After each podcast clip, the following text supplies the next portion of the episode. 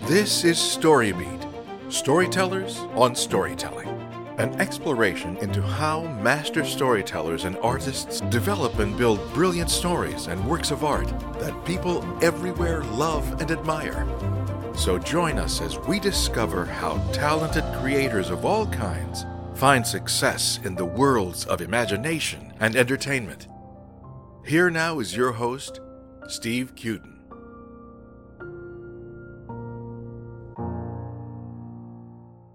Thanks for joining us on Storybeat. We're coming to you from the Steel City, Pittsburgh, Pennsylvania. If you like this podcast, please take a moment to give us a rating or review on whatever app or platform you're listening to. Your support helps us bring more great Storybeat episodes to you. My guest today, Scott Siegel, is the award winning author of 48 books, from the Encyclopedia of Hollywood to celebrity biographies of stars like Jack Nicholson and Richard Chamberlain. He's also created more than 400 major concerts throughout the world, including writing, directing, and producing shows for Michael Feinstein.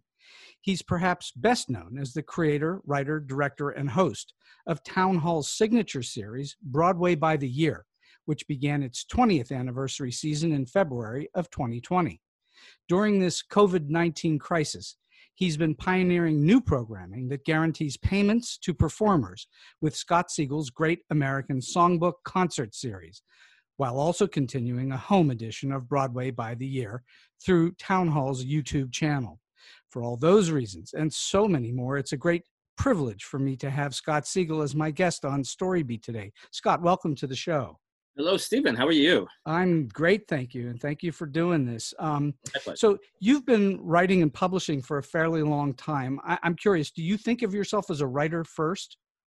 Yes, I do. Um, I, I, actually never aspired to a career in show business. Uh, uh, I was never wanted to be an actor. Or, uh, I, I was in a high school. I was cast in a high school production of uh, the Sound of Music, and I dropped out almost immediately because I knew it wasn't for me.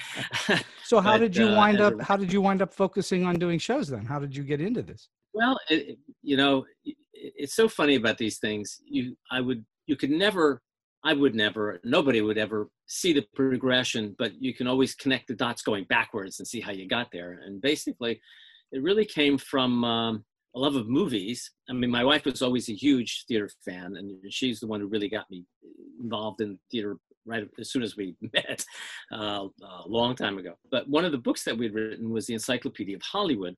And as a consequence of that, and the course of promoting the book uh, on radio stations around the country, uh, at one point, the um, I believe it was uh, a DJ in Denver said, "Oh my goodness, you know, you're in New York and you're an expert on the movies. Why don't you come back next week and uh, and talk about the movies for us?" And I thought the light bulb goes on. I said, "Well, geez, I'm, you know, uh, rather than be an academic and a book writer, I can be a film critic." so uh, as a consequence of that, uh, every time I got on with with somebody to promote the Encyclopedia of Hollywood, I said, "And by the way, I'm doing this thing with Denver, and I'm doing this thing in Toronto, I'm doing this," and it built up a, a syndicate of radio stations that was doing that we were doing movie reviews for. Uh, we call it the Siegel Entertainment Syndicate. And out of that, uh, then we started adding to that and started go, because my wife's love of the theater and my new love of the theater, uh, we uh, we started adding theater to that.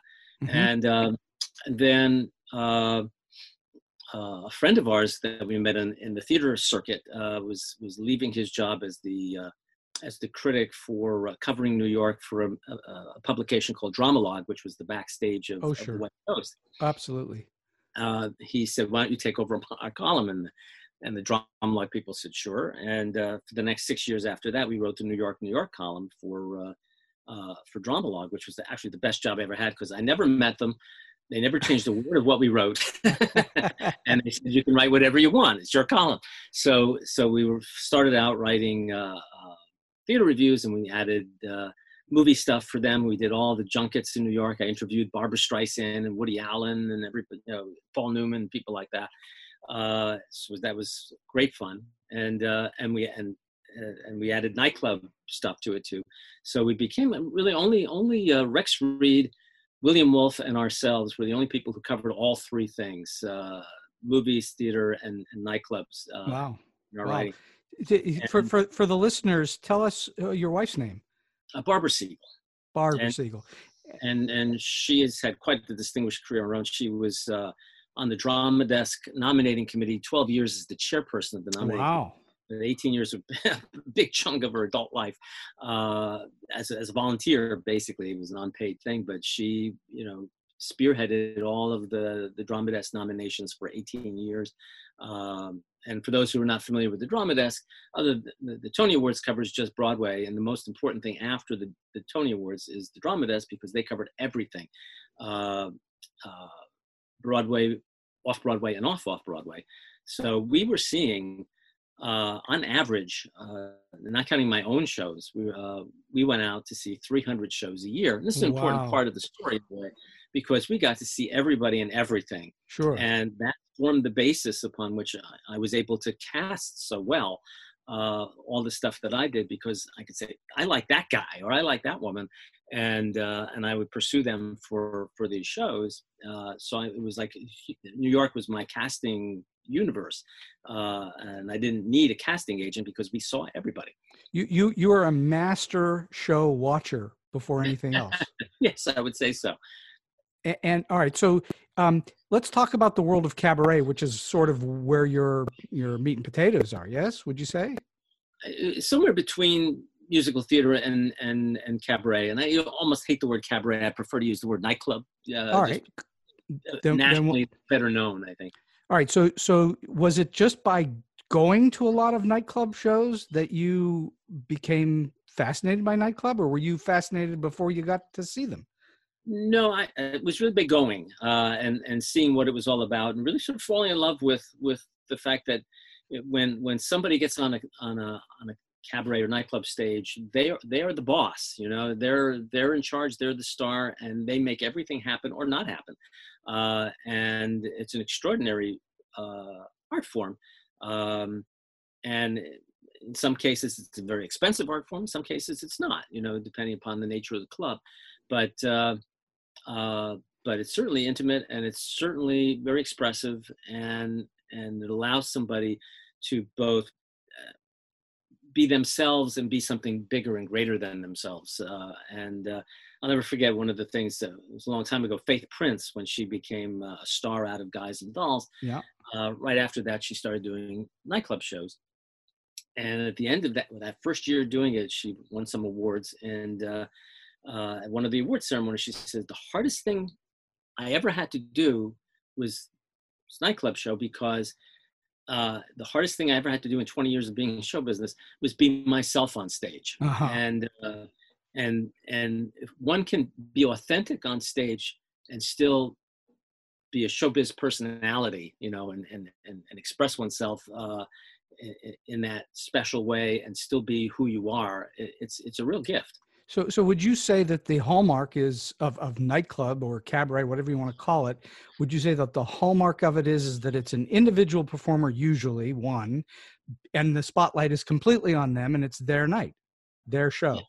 yeah absolutely and and and it, it certainly if if you have all three elements of of being a great personality and, and really comfortable on stage uh, and if you have a great voice and you have great theme and, and, and it's well well constructed and well written show it's it's magic uh, Yeah. uh, it, you know you can get by with even one of those things Yeah, I would, still- I would say, I would say, without that killer personality, it's less interesting. That's what to me always makes it true. that, that when somebody gets That's up on stage and that personality blooms through, that's when it's really Mhm. exciting. I agree. That's the most important element. Then everything else is an extra. If you have a great voice, terrific. Uh, if you have, uh, if you're, if you're, if you've got the package, you know, you're an attractive person, you know, uh, or can, or, or, or interesting looking, you know, so, so that you enjoy looking at that person. That's part of it too, of course. Uh, but, uh, but the main thing is just have the personality that, that is, that loves the spotlight. It's a little bit um, like what happens on Broadway. I I see it on a regular basis. I know you do too, where you get sometimes a great singer who can't really act, as opposed to a great actor who can't sing that well, but is able to act their way through a part. I would rather see the Yeah. great actor who can sing some than the brilliant singer who can't act at all. absolutely. That is so true. And, uh, and certainly, certainly we do that too. I, will I'll add one little thing. We I'm sure we'll get back around to at some point uh, in our conversation. But one of the thing, one of the concerts that we put on every year is a show called uh, Broadway's Rising Stars at Town Hall, and that show is uh, we've done. I believe it's 13 of them every summer, uh, though probably not this summer. Uh, but it's yeah. a show that uh, uh, where we audition kids coming at young young young people in their 20s mostly early 20s coming out of performing arts schools all over the country and it's essentially a national showcase where we launch them into their careers mm. uh, and um, and we've had some extraordinary uh, successes out of that. Uh, Ali Stroker, who won the Tony Award last year as yes. Ado Annie, uh, she, she was the girl in the wheelchair, for better lack of better expression, um, uh, was one of our rising stars. And there's a story behind that. But uh, and the guy who's going to to be the star of Lin Manuel Miranda's uh, In the Heights on Broadway, he was he played the son in Hamilton. Uh, and he's going to be playing Lin Manuel Miranda's part in In the Heights in the movie. He's going to be a big movie star. Wow. Uh, uh, he was one of our rising stars. What, what's his name? Anthony Ramos. Okay. Uh, and um, he was, and, and, people might remember him because they saw, uh, um, um, oh gosh, what's the name of? Um, um, with Lady Gaga. Um, the, the concert that was on uh, on no no no the big the movie the big movie uh, that Judy Garland was in and oh uh, Stars Born. Stars Born thank you so much. Uh, in in a Stars Born uh, he was Lady Gaga's best friend in in the club the guy with the oh yeah. the bun in the back. Sure. He sort of left the movie after about 20 minutes or so but he was prominently in it uh and being he, you know it was amazing we're watching the movie so, hey that's Anthony Ramos what's he doing in there? Uh, but, and, uh, anyway, and not and not just and not just in the movie, but with Lady Gaga, no less. Lady Gaga. uh, the, the point of this of, of, finding these people and getting them started in their careers. Some of them were great singers. Some of them had wonderful personalities. Some of them uh, were really wonderful actors, but didn't sing that well. But we would find it was matching the singer and the song together to make them uh, stand out on stage with sure. whatever they Right. Well, you know, you can go back and look at the history of theater and, and you can find the easiest one to figure out is Rex Harrison, who couldn't sing a note really, right. but he would act his way through those songs and he sold the heck out of it, you know? Yeah. So yeah. that's what, that's what made the difference. I'm going to ask you a really obvious question that, that most people will understand, but for the listeners, why is it that this is so um, easily available and prominent in New York? What is it about New York? That's that's actually a really good question, and it, it isn't an obvious question, uh, although it should be. Uh, the, the, the ancillary to that is why is it not as popular everywhere? Right. Uh, uh, but the uh, the I guess the answer is first of all the, the performers are here. You know, yeah. Uh, the people who do it, because a lot of um, it's only really since the advent of um, uh, Feinstein's 54 Below as a kind of as Broadway's nightclub uh, that so many Broadway people have been doing it.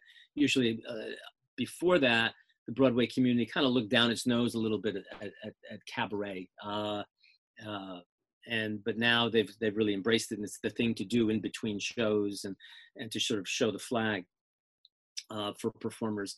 But I guess part of the reason is uh, you know, for the same reason that theater isn't as uh, uh, prominent everywhere, except in regional theaters and the occasional touring shows that that that, that go to the bigger big big theaters around the country.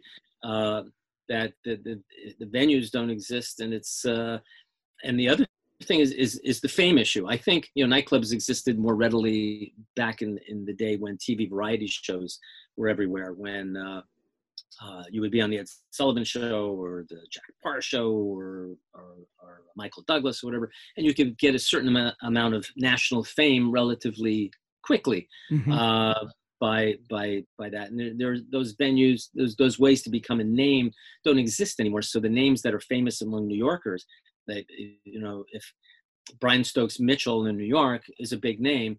Uh, and he tells a story about this, uh, you know. But outside of New York, you know, nobody knows who he is really. Right. Right. Um, and he tells the story that he was in the cab on his way to Lincoln Center to, to perform in something, and he's warming up in the back of the cab. And uh, and this guy's a two-time Tony Award winner, and he's head of the Actors Fund and all this stuff. Uh, and he's warming up in the back of the cab, and the cab driver says to him, you know, uh, you know, uh, gee, you know, you in show business? And he says, yeah, yeah, I am. And, he, and the cab driver says, well, you keep working at it. You'll, you'll make it. You sound pretty good. yeah, But, I, s- I uh, saw him in Kiss Me Kate with um, Marin Mazzie. Just um, Yes. amazing, amazing, Tru- Yeah. tru- truly astonishing. Uh, all right, so at what point, how long ago was it that you started to put shows together? Wh- wh- What what triggered it? It was your. I think you already Uh, alluded well, to. it, yeah, yeah, it started actually. It's it's, it's an odd. Uh, again, you know, putting the dots going backwards, you wouldn't you wouldn't think of it. But um, as a film person, having written the Encyclopedia of Hollywood and all that stuff, as I mentioned before, um, I was teaching a film class at Town Hall, um, and it was there are the, these classes still exist, but they they they were basically you would get a movie before it opened, uh, and and we had we had about 700 members in this thing, which was the biggest one in New York because we had the biggest venue in New York, was Town Hall seats 1,500 Right. people right? And uh, uh, and we would get a movie before it opened and get guests like a director or a star or a producer and interview them. And the, and the film companies would give you the movies for free as a, as a sort of promotion to get word of mouth out from the people who were real serious cinephiles. Uh, and uh, so i was doing that for at that point about three years or so two or three years. And uh, and they liked me at town hall i was good with the audience and uh, and we you know i would introduce the movie i would do the q and a's and um, and at that time, Town Hall, which is on 43rd Street, you know, right in the heart of uh, the theater district, Right. uh, but they didn't have any theater programming. They were doing opera, they were doing third world music, they were doing a lot of jazz, but not nothing theater related. So they said to me, and they, they knew I was related to the theater. They knew me from the movie stuff, but they knew I was a, th- a theater critic and all the rest. So they said, "Can we have a meeting? Uh, we'd like to get some theater programming. We need an idea." So I had a meeting with them, and I and I suggested the idea of Broadway by the year. It didn't have a title then, but the idea of Broadway by the year, uh, which is essentially taking one year of Broadway, the history of Broadway, and bringing today's stars to sing the songs that were born on Broadway in that year. What a lovely Uh, idea. That's a lovely idea. Well, they loved the idea. It, it was a good idea, I have to say. And uh, they uh, they said that's a fabulous idea. Why don't you do it? And I said, well, okay, I would love to do it. Thank you for the offer, but I, I have to tell you up front, I've never produced anything at all in my life. Not even a, not even a puppet show in the backyard from my parents. Not even that. never did anything. And they said, well, well we see you're, you're, you're a smart guy and you're, it's your idea and, and, and we like how you are with the audience. You have a good rapport. Why don't you do it? And I said, thank you. Went home to my wife and I said, I'm going to do this thing. And she said, you're out of your mind. you have no experience with anything like this. You're going to die. You're going to get killed. Your reputation will be destroyed. I said, yeah, but it's, it's, it's, it's, it should be fun to do. And I have an idea how to do it.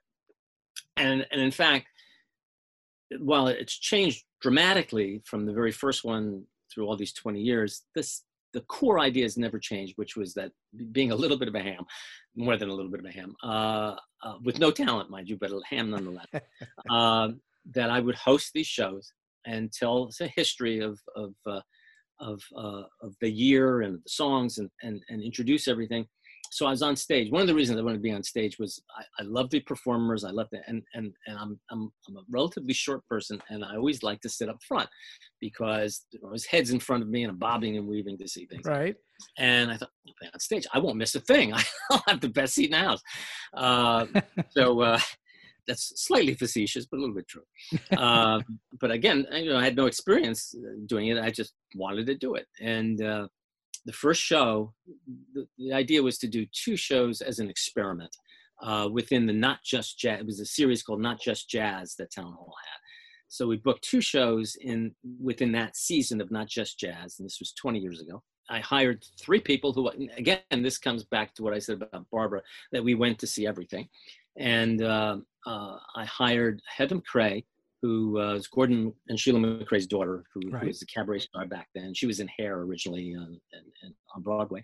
Uh, Jason Graae, who's who is uh, a wonderful uh, musical theater comedy guy, For sure. and uh, uh, and Sally Mayes, who is a, a, a Tony nominee. So I had the three of them and and a, uh, a pianist and a bass player and me. That was the whole thing.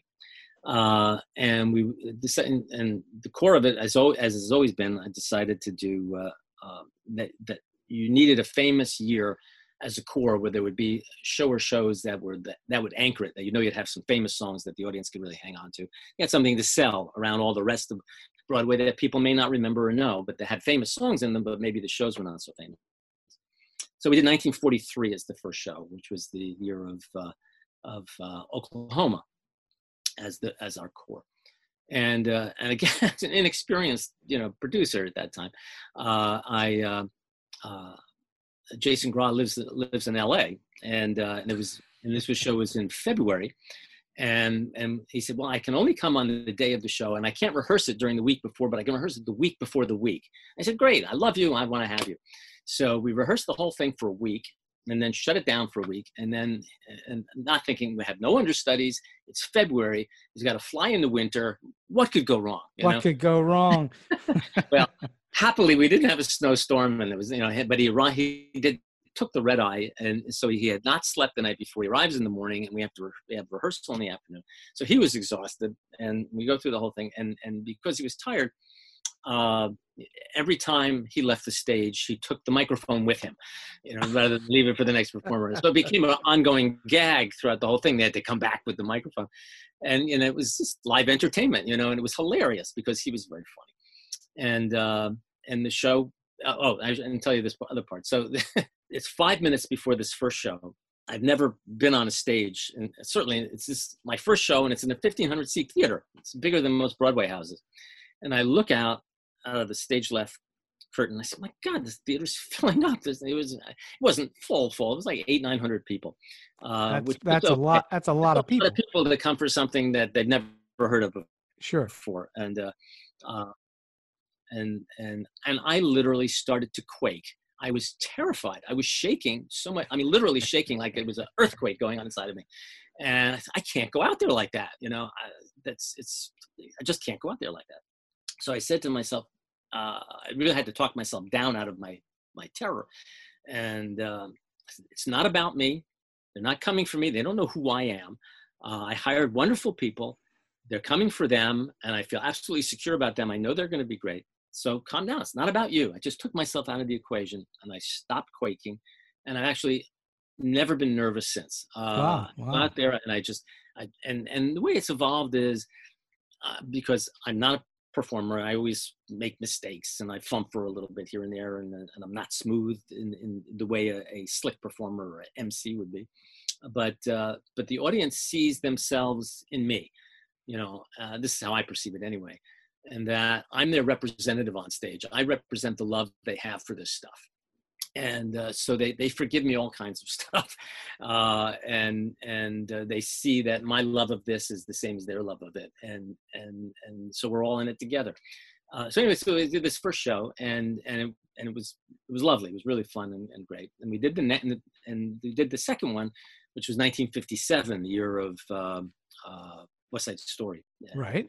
And um, so uh, the uh, New York Times came to that show, and uh, and again we had about eight nine hundred people, but it wasn't a money review, and, and we didn't invite them. You know, Stephen Holden from the New York Times came because he, he knew us from the movie world. You know, just showed just showed up. He wasn't he even invited. Up. Well, he, I, I didn't invite him. You know, he just came. Uh, maybe Town Hall did. I didn't and uh, but he wrote a, a, a good review, not a money review, but a good review. But it's actually a fabulous review for me uh, about the script that, that that that encompassed the whole thing, and uh, you know, big picture in the Times and all the rest. And uh, so then so the town hall says to me, "Okay, we got a review in the Times. The audiences are coming in sufficient quantity to justify doing this." I said, "All right, so if we're going to do it and go on with this, it needs its own name. We got to take it out of this series and make it its own series." And I came up with the name Broadway by the Year. And I said to them, um, You've got, uh, as a marketing thing, I had a cousin who went to the, who was a football giants, uh, New York football giants guy, and, and he had season tickets to it. And he always had those tickets, he never gave them up. And I said, okay, the way we got to do this is we offer seats and we guarantee to the people who buy them in this first year that if they get those seats, they get to keep them. They don't have to then reapply for new seats every season. So that if you got great seats, you get to keep them. Because as I said, I'm a seat freak. I like to sit where I like to sit. Right. And and and I know there are other people who feel that way. Uh, and sure enough, that was one of the keys to the thing because we had after 17 years, we had uh, a party after the 17th season of Broadway by the Year. Invited all the original subscribers, and there were 200 original subscribers after 17 years who were still with the series and died, had moved to Florida, you know, whatever. And and people were amazed there were that many people who had stuck with it that whole time, never missing a year. Uh, and and for them every time they went to, to, they knew all their seatmates and it was like it was like going to summer camp you know because they knew everybody around them because they were all original subscribers. So uh, I, am not sure where it started but uh, the point is it, it, it, became a success. That's how i got into into doing this stuff. So uh, at somewhere along the way as also a critic during all of this time uh, we would go to Feinstein's at the Regency among all the other clubs that we were covering. And so we got to know Michael Feinstein because we were there all the time. Mm-hmm. And uh, one day he says to, to me and my wife, he says, why don't you come up with an idea for the club? We'd love for you to, you know, we love what you do at Town Hall. You know, why don't you come up with a, with a club act for Feinstein's, the Regency, which is the Regency Hotel on the, on the Upper East Side. And uh, I was very flattered, uh, but I didn't have any. I'd, I'd, never, I'd only done big concerts. I'd never done anything in a, in a small room. Uh, so after about, I don't know, um, two months, I suddenly sat up in bed and I said, I have it. 11 o'clock numbers at 11 o'clock. Nice. And, uh, and, and Michael loved the idea. The Regency loved the idea. And so I hired three people to become very big stars in our, in our world. Uh, uh, again because I knew them from the from the cabaret world and the, and, and the theater world. Right. I hired uh, uh, Scott Coulter, uh, Christina Bianco. I'll tell you about in a minute, and uh, and Carole J. Bufford, all of whom have really. I love I love Christina Bianco. She's fantastic. Everybody does. so uh, I hired them, and we did the show every Thursday night. Same show every Thursday night at eleven o'clock for eight months. Nobody does that anymore. Not, nobody even did that then because it was it was the same show, same stars, no guest stars. It was just them, and it uh, and I will say this modestly, I hope, not boastfully, but that really sort of a contemporary legend because it was such a great show. People people just kept coming back to it and back to it and back. We had one person who saw it 12 times. We had people who came whenever they came from from out of state. We had a guy from Detroit who used to come whenever he came to into New York. He would come to see the show again um, uh, because the performers were great. we had a real chance to hone the show uh, because we were doing it over and over again. Sure. Well, uh, yeah. After after after the Regency closed, we ended up doing it Birdland as an annual show, uh, which sold out every every time we did it. Uh, and then we did it at Feinstein's uh, uh, uh Feinstein slash 54 below, and, and, and it did great. Um, and and then they be all three of them became such big stars I could never get them back together again at the same time without you know, trouble. So I did a new version of that with three contemporary fabulous people: Brian Charles Rooney, Farah Alvin, and this young girl who's who we found through the Rising Star show that I mentioned, uh, Mia Gerakis. And we've done that uh, at Feinstein's at the region, at Feinstein's 54 Below several times, and we've taken it out of state uh, uh, to do it in, in, places around the country. Uh, so we have two versions of that. But the point of it is, is that uh, that's how I got started doing nightclub shows because All right, Michael so, invited so, me. So that gives us a great back. Long back, answer to the question. yeah, no, that was a great. It was a great answer. It gives us a lot of background on how you know where this came from and how how it built. At least a little bit of how it built. What I want to go back and talk about is how you actually put the show together. How each iteration of it is done. So where do you start? What's the first? So you pick a year, right? In Broadway by the year. Broadway by the year. Let, let's let's use Broadway by the year as the exemplar of this. So uh, you you pick a year, whatever year it is. Mm. Now, do you right. you are very familiar with lots of shows, but you probably have to sit down and really look at what shows there were. That I've got to research. Sure, absolutely. And it was a great learning curve. You know, I mean, people think I know all this stuff, but I don't. I mean, it's just as you say, you have to research it and and and, and create something out of it. And and how um, long does that take you? What's that research time usually like? Oh God, that's really hard to say. You know, it's sort of like you know when Richard Rodgers would say, you know, you know that he wrote a song in, in 20 minutes, but he said it took a lifetime to think of how it would, it would, it would you know, uh, how to do it. Uh, so I can't really answer that. Uh, I mean, to write the show, you know, might take a few days or so, but it's after doing the research and, and learning about uh, the year and, and and and looking up each each show. One of the things we learned was was you know that there are two audiences for Broadway by the year. To, to boil it down, one is the nostalgia audience who wants to hear the songs they know and love, Mhm. and they don't really want to hear stuff they don't know. Uh, Right. They want to hear everything that they love, and that's the maybe three quarters or eighty percent of the audience. And then there's a another smaller but important part of the audience which doesn't want to hear the same old same old they want to hear songs that they never get to hear that are from that year and they they want to get deeper into the history and uh, and, and and rediscover stuff. Uh, uh, and and and in some sense the smaller one is the one that drives the show because they're the real fans you know not the casual fans.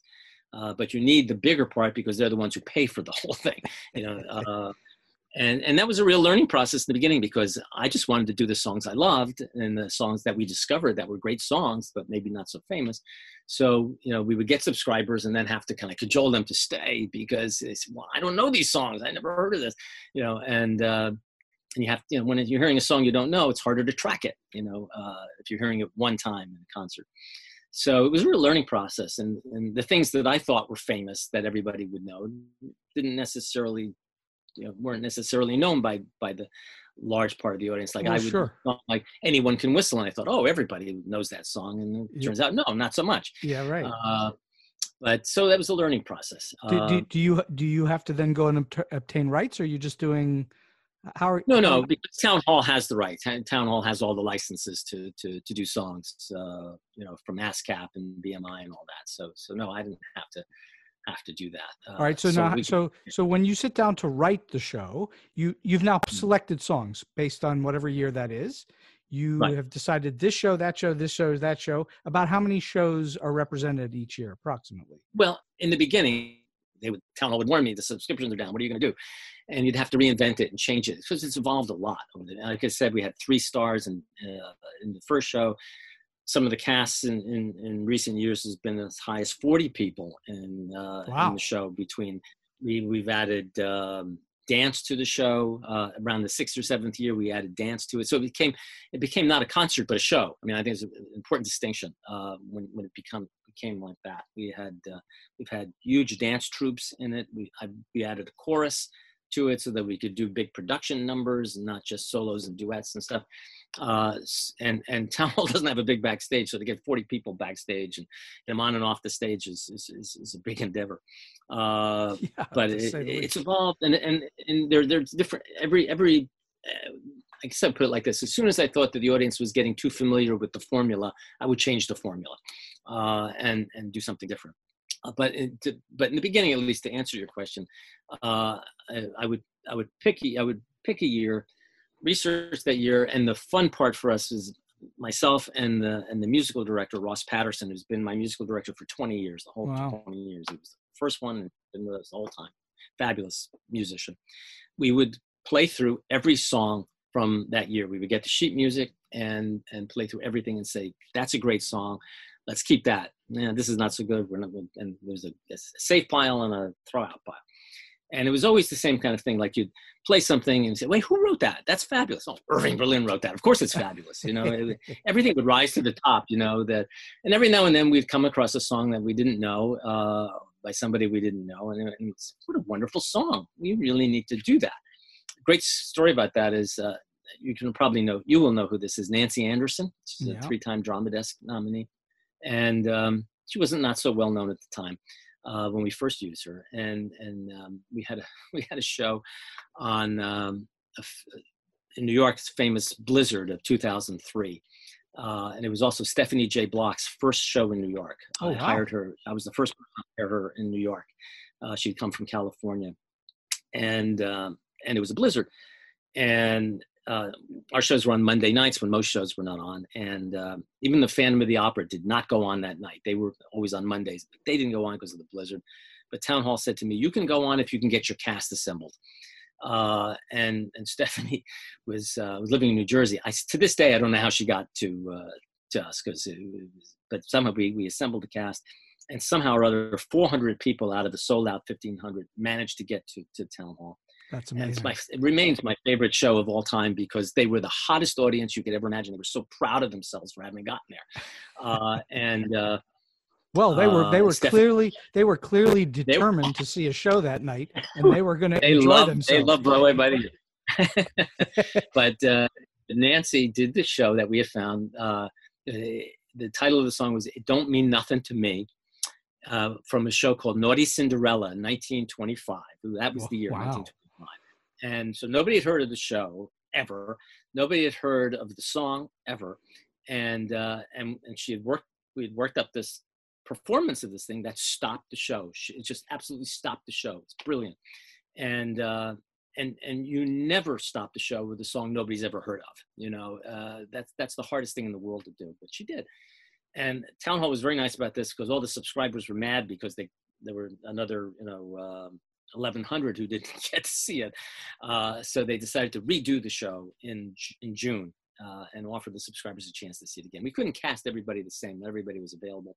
Uh, but Nancy was in it, as was uh, Stephanie Block, and um, and we did it again. And Nancy stopped the show again with the same song, and uh, and it's my favorite story about the power of performance. You know, even when when the people don't know it. But uh, uh, the key to to the series has always been once you know what the music is, you have to cast the show to fit the songs. You need the right singer to do the right song. I, I made early mistakes and learned that uh, very quickly.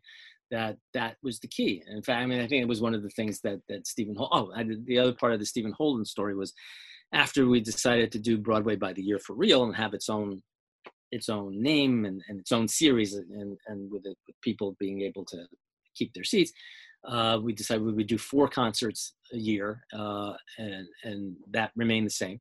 And uh, the first concert of the f- second season, which was the first time it was called Broadway by the Year, Stephen Holden came back from the Times, and this was a money review. We did the Broadway musicals of 1933, uh, and that was a real money review, and the subscriptions just flew, and Wow. that became the basis of of our success. Was that first year in that that that core subscription uh, list that came out of that, uh, and. Uh, uh, so God bless Stephen Holden for coming and trusting, uh, and and uh, uh, it, and and from there on in, you know, we we were we were we were flying. Well, I, you know, you're you're describing this uh, the way that it builds, which I think is important for listeners to understand that it's rare when something you do it once and you've hit it out of the park so far that you then are set forever. It takes a while for audiences to become familiar with the show and to to build to it, which I think is um, exactly what you're describing. And obviously, you've been doing it for a while, and it's highly successful and well regarded. Um, I'm just curious about the writing of the show again. Are you mostly concentrating on history of the shows or is it just interstitial material between the numbers? What is it that you're writing? Uh, That's a super good question. Um, the way I the way I do it is this uh, because it's about a year. I like to set context. So I have I usually have an opening monologue before, and sometimes we start with the song, sometimes start with me. But either way, I do the same thing at the beginning when I first come out, and that is sort of talk about the year itself. And I always Mhm. start on- sort of on the cosmic level, and then work my way down slowly to, to Broadway and the shows.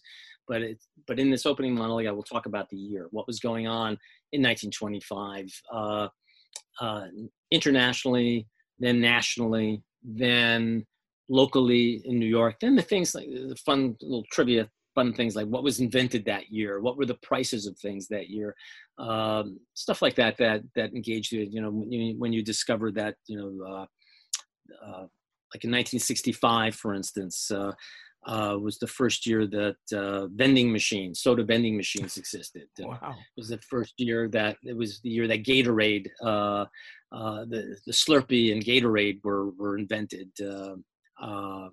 Things like that, um, and, and and that uh, the minimum wage was a dollar a dollar an hour, uh, but you could go to Harvard for seventeen hundred dollars a year, you know, instead of two million, whatever it is now.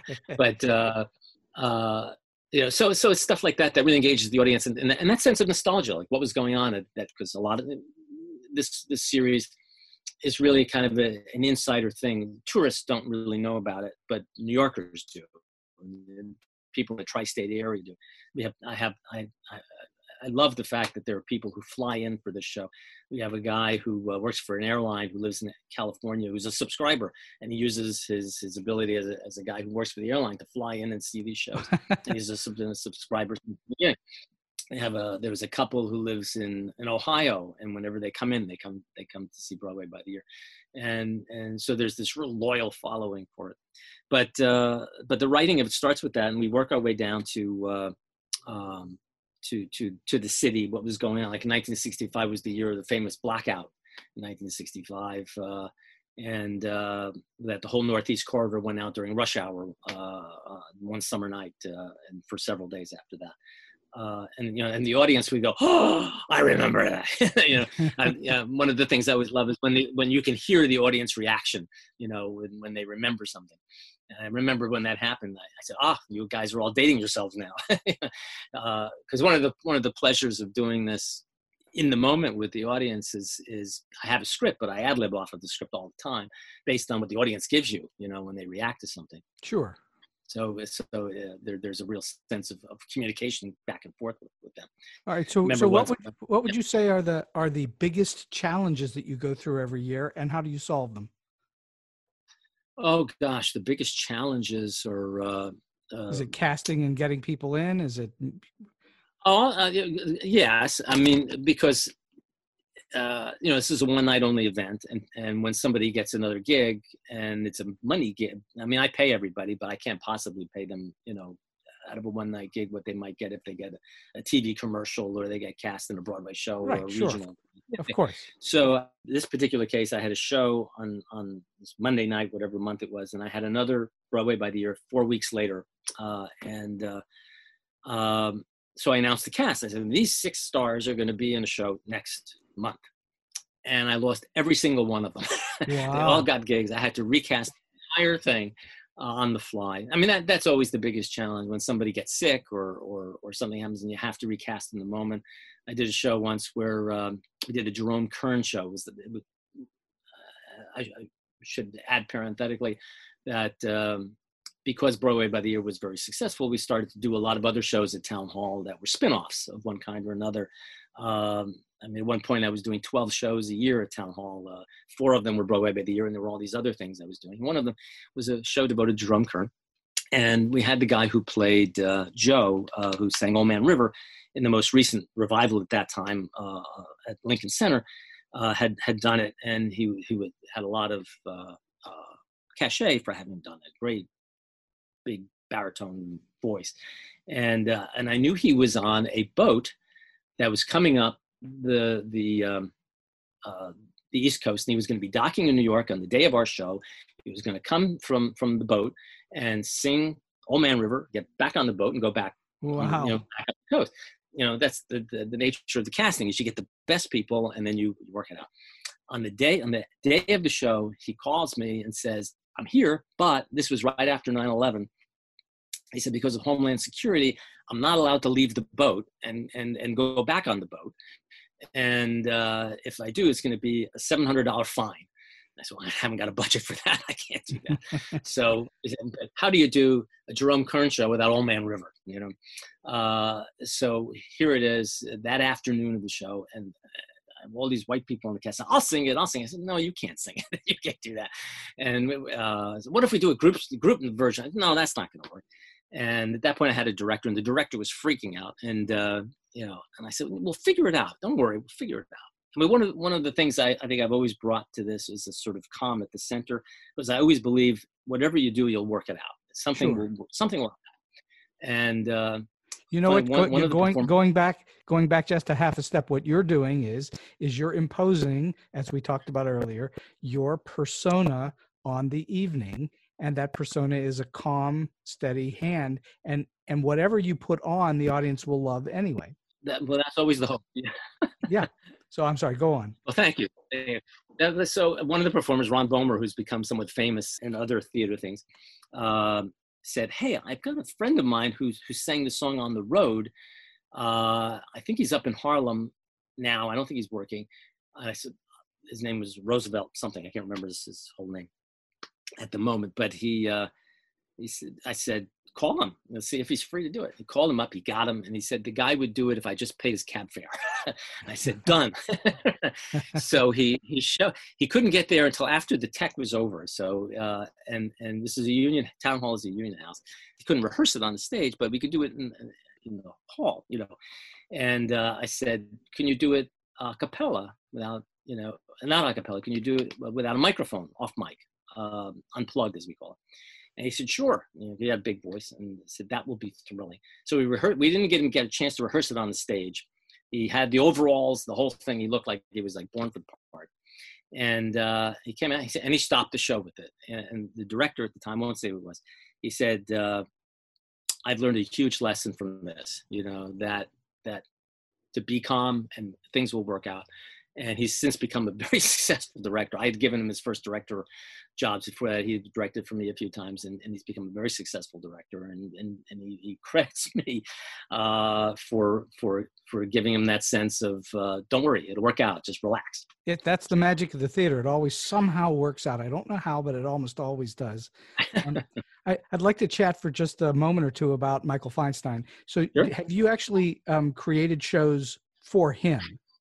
Yes, that was he, yeah. He's been a great gift to me, not only in in uh, giving me the opportunity to start doing shows at uh, nightclubs, uh, which has become a big part of what I do besides the big concert stuff.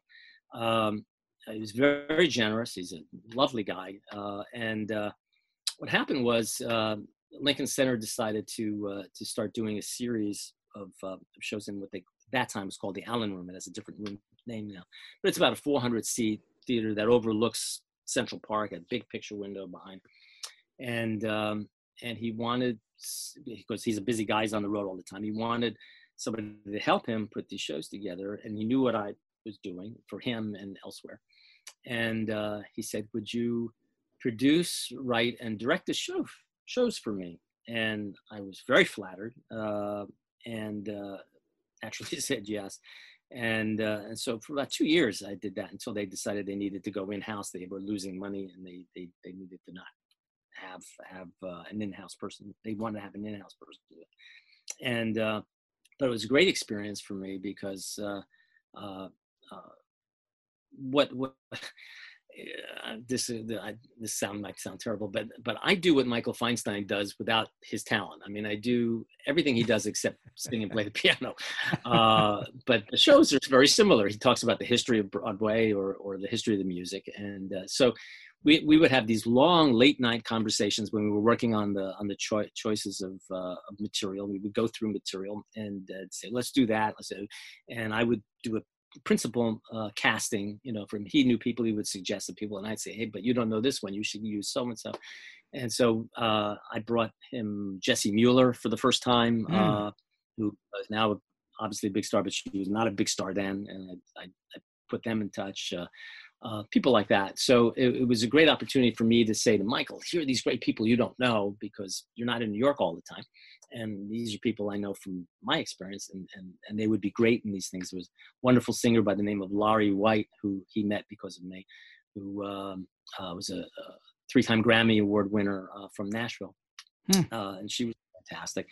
Uh, and he used her all the time after that. Um, uh, so, I mean, I, I one of one of the things that I've always loved about my shows is that it became a springboard for people to get other opportunities uh, I could only take somebody so far. I can give them a town hall stage or, or a show with Michael Feinstein, but I can't make them internationally famous, but I can give them a stepping stone. I can give them an opportunity to be seen by other people. Sure. And, well, uh, well, everybody has to start. Everybody has to start somewhere, and you're that somewhere.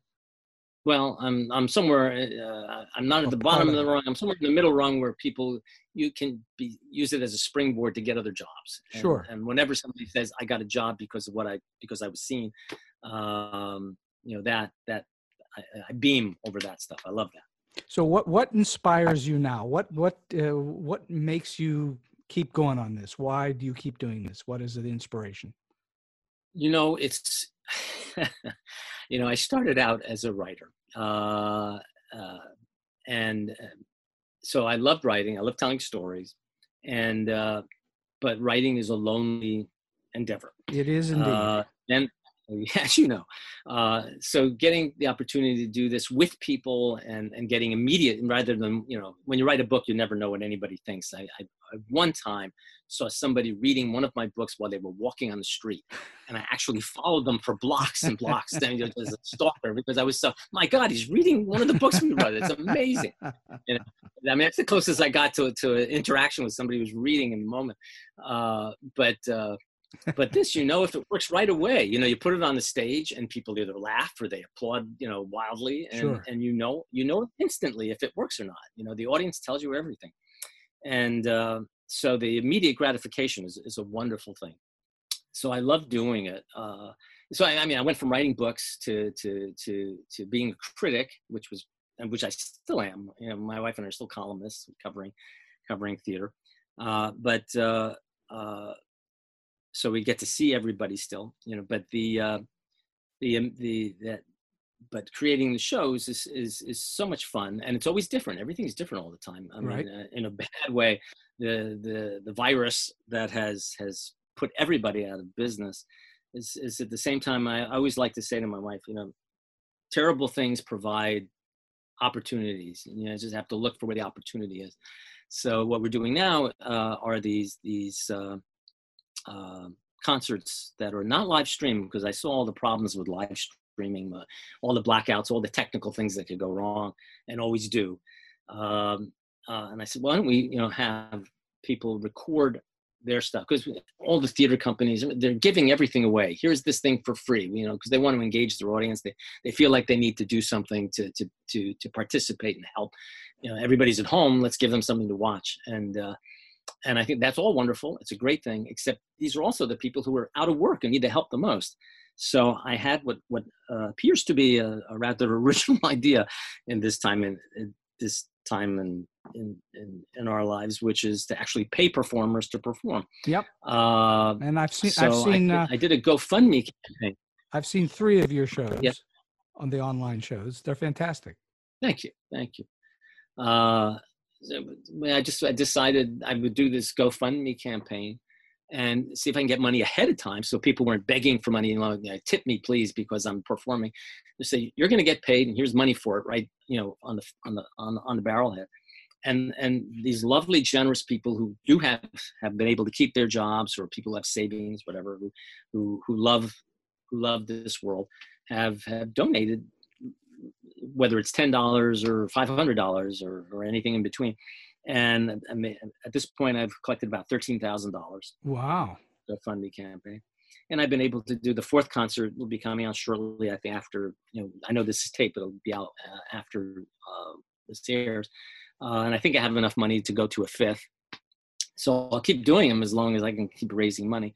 So I hire people to to perform, and they, there are a lot of limitations, of course, because they can only perform at home and they yeah. a lot of them they don't either if they happen to play the ukulele uh, or they're they're they're part they're they're quarantining with somebody who plays the piano great otherwise we do it remotely you know we we somebody will found people who will play for them and send them the music electronically and then they, they we put it together and so it's, it's it's it's what we used to call live on tape and uh, and then I do the same thing I do with all my shows. I, I I impose myself on them uh, by providing in, introductions and uh, and introduce. I, I, record my stuff and put it in front of each thing, so each performance is not compared to the one before it. Everyone has its own its own sure. sort of some place uh, without. You're you're uh, providing you're providing introductions and interstitial material, just like you you do probably in a bigger way on the on the bigger show.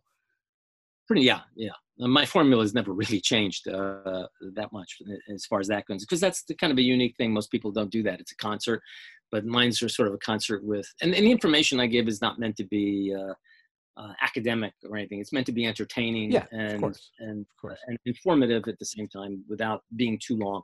I always like to think of it as cocktail chatter, the kinds of stories you might say, "Oh, I heard this funny thing or this interesting thing about such and such," uh, and that they could take that away from it. Uh, uh, and I never try to talk too long. I always keep the same thing in mind that I kept from that very beginning. They're not coming about me; they're coming about the performers, but I but I provide a little uh, jewel setting for each uh, for each performance. Well, well, if I if I may say so, I think that you have it at the, at the exact length between performances. It's it's like Okay. less a minute or so of just a little bit of background and who these people are, and then off they go. Because a huge number of the people that I've seen in your shows are not what you would call household names, and they they need a little bit of introduction. Yeah, yeah. I mean, you want to know, you know, why are they there? Who are they? What did they do that that they deserve this this spot in the show? So it's nice to be able to tell people, you know, it's a three-time Drama Desk nominee, or or they starred in six Broadway shows. You may not have heard of them, but they're they're the real deal, you know. So so it's it's nice to be able to give them their credits, give give the credit to the performers, to the audience. So the audience knows, hey, this is a special person. I I don't know who they are, but boy, they're really great. So, uh, so we, believe it or not, we've been chatting for almost an hour, um, and uh. We're going to wind this uh, wind this thing down a little bit. And uh, so, I'm wondering, you've already told us a couple of fantastic, strange, oddball, quirky, funny stories. I'm wondering, do you have one in particular that you've uh, you might have in your your back pocket of something that happened or that was very funny that uh, you can share with the audience? Um, I, I've sort of told one of them already, which is that that that 19 uh, that snowstorm story. But uh, there's another thing that uh, it depends if you know who he is, and uh, maybe you don't have to know. But there's a uh, it's a four I think it's four time Tony nominee Marc Kudisch, Yes. who who who, who was in our shows a lot uh, for a period of time, and he's been on TV a lot. He, he was in uh, been I mean he's he's a Broadway star. He's done a lot of TV and everything, but. Um, uh, and an extraordinarily reliable performer. The audience loved him, uh, loves him, and uh, and this was the one time he was doing a number, and it was going off the rails. And uh, uh, and I'm and I'm on stage watching this, you know. And, and by the way, I mean, and he's just, he's got these great bow legs. He looks like an old cowboy performer because his knees are bad, you know. And, and uh, uh, so, he has this sort of bow-legged thing. And I'm, say, I'm saying this for for a reason because he's doing this number and he's he's he's just off the rails. It's not going well. He's not winning the audience over. And I'm watching him in the moment, figuring it out how to get him back. And uh, and and at the end of the number to my astonishment, he did a full split on these horrible legs, you know, and nobody thinks of him as a dancer at all. And he did this incredible split. And I, if, if my jaw could hit the ground, it would have, because I couldn't believe he had done that. But he, it's, it's the idea of a performer will do anything to win, you know, and, and, and, and he did. The audience went nuts. And I thought, my God, what a thing. It was extraordinary that he would go to that length to, to, uh, to to get that audience back. He was he was so so intent upon winning that moment. Uh, I've never forgotten it. It was just amazing. Well, it, I I don't I've never met him, but I know lots of people who know him and always rave Marc Kudisch. He's always um, thought of very highly in in uh, in the theater world for sure. Oh, Broadway world. Yes. All right, so last question for you: um, Do you have a solid piece of advice or a tip for those who are trying to break into the business? Um, and what it is that Mhm. they can, you know, help their career go, or maybe somebody who's in a little bit but trying to get to the next level. Uh, sure. I, I, if I may, this is a little longish and also digressive. Uh, That's fine. Tell a, a metaphorical story, uh, which which I tell actually every year to the people in the Broadway's Rising Stars concert that I mentioned that we did every summer with with people coming out of performing arts schools. Uh, when I when I was a, a much younger, I hitchhiked around the country, and I was in Northern California, and I got picked up by this old couple in a Cadillac. Uh, I was not. I'm. I'm a little guy and uh, not threatening, so people picked me up. I did very well as a hitchhiker, uh, and uh, they took me. They were on their way to a rodeo, this little local rodeo in Ruth, California, up in the mountains in Northern California, and they took me as their guest to see the rodeo. And uh, so now they're going back the way they came, uh, and I'm still going the other direction. So the the rodeo, I say goodbye to them, and I'm hitchhiking my way out. And I got picked up by the Brahma bull rider from the rodeo and his girlfriend in their truck. And I said to the guy, How do you practice being a Brahma bull rider? And he said, You can't practice it. You can only do it at the rodeo. Wow. And I thought that later on, I thought to myself, that's the perfect metaphor for show business. You can't do it at home. You have to be in front of an audience. You have to, True. you have to have, you got to do it. The only way to get better is to do it. And uh, harkening back to that 11 o'clock numbers uh, with the three stars who started out, they were not famous, none of them then. But the fact that they got to do that every week for eight months, every Thursday night, gave them an extraordinary level of, of experience of getting on stage all the time and honing their craft. Carole J. Bufford's one of the handful of people who has become a uh, somebody who makes a living as a performer. Scott Coulter does symphony stuff all over the world now uh, with his own company. Uh, and, and, Christina Bianco uh, not only has about 40 million views on YouTube uh, in the voices that she does, she does uh, you know, Streisand, impressionist, but, but she yes, but she also played Fanny Brice in the first production of Funny Girl in Paris, just right before the, the, the virus hit, and she got rave reviews. And she, she's a huge star actually in England and France now, bigger than she is in New York. Uh, and and and and sh- all of them are very loyal about you know the fact that they got a chance to to do this stuff uh, for uh, and learn and, and not learn, but get better at their craft uh, sure. by virtue of uh, that repetition of being on stage. So anyway, we told the the our, we always tell our performers, you've got to do it. You, you know, it's not, and this leads to the other part of the answer to your question, which is, I say to people all the time, in this business, you have to make your own opportunities. You can't you can't just wait for somebody to cast you. Create something if you can. Find find a way to put yourself on stage. Uh, and this comes out of the nightclub stuff. I mean, we, we had this this woman who uh, was from Italy, uh, who'd come out of AMDA, uh, and she was a wonderful performer, but had a thick Italian accent. So you're just not going to get cast that much. You should do concert stuff. You should do nightclub stuff because there you can be you, be the beautiful singer you are with the exotic accent uh, that people will be charmed with, and there aren't that many opportunities that way. So uh, um, I, I tell people to create your own opportunities. That's what I. That's my biggest advice. Advice to people is uh, is is figure out what you have to offer. Write it. Uh, collaborate with people. Whatever you have to do, but get yourself on stage and get experience and get an audience and and and and hone your craft. Well, Scott, that is um, fantastic advice because I think that's that is the way to do it. You can't become a writer without writing. You can't become a performer without performing, and you can't be a performer really without performing in front of an audience. So I think that is extremely valuable advice. I've been speaking for a little bit more than an hour with uh, Scott Siegel, who is uh, well known in New York for uh, putting on Broadway by the Year at Town Hall and various other concert venues. And Scott, I can't thank you enough for coming on Storybeat today. This has been just absolutely illuminating. Well, thank you. I, I, I obviously I love to talk, so it's great that you gave me the opportunity to do it. I appreciate it. And so we've come to the end of today's Storybeat. If you like this podcast, please take a moment to give us a rating or review on whatever app or platform you're listening to. Your support helps us bring more great Storybeat episodes to you. Until next time, I'm Steve Cuden, and may all your stories be unforgettable.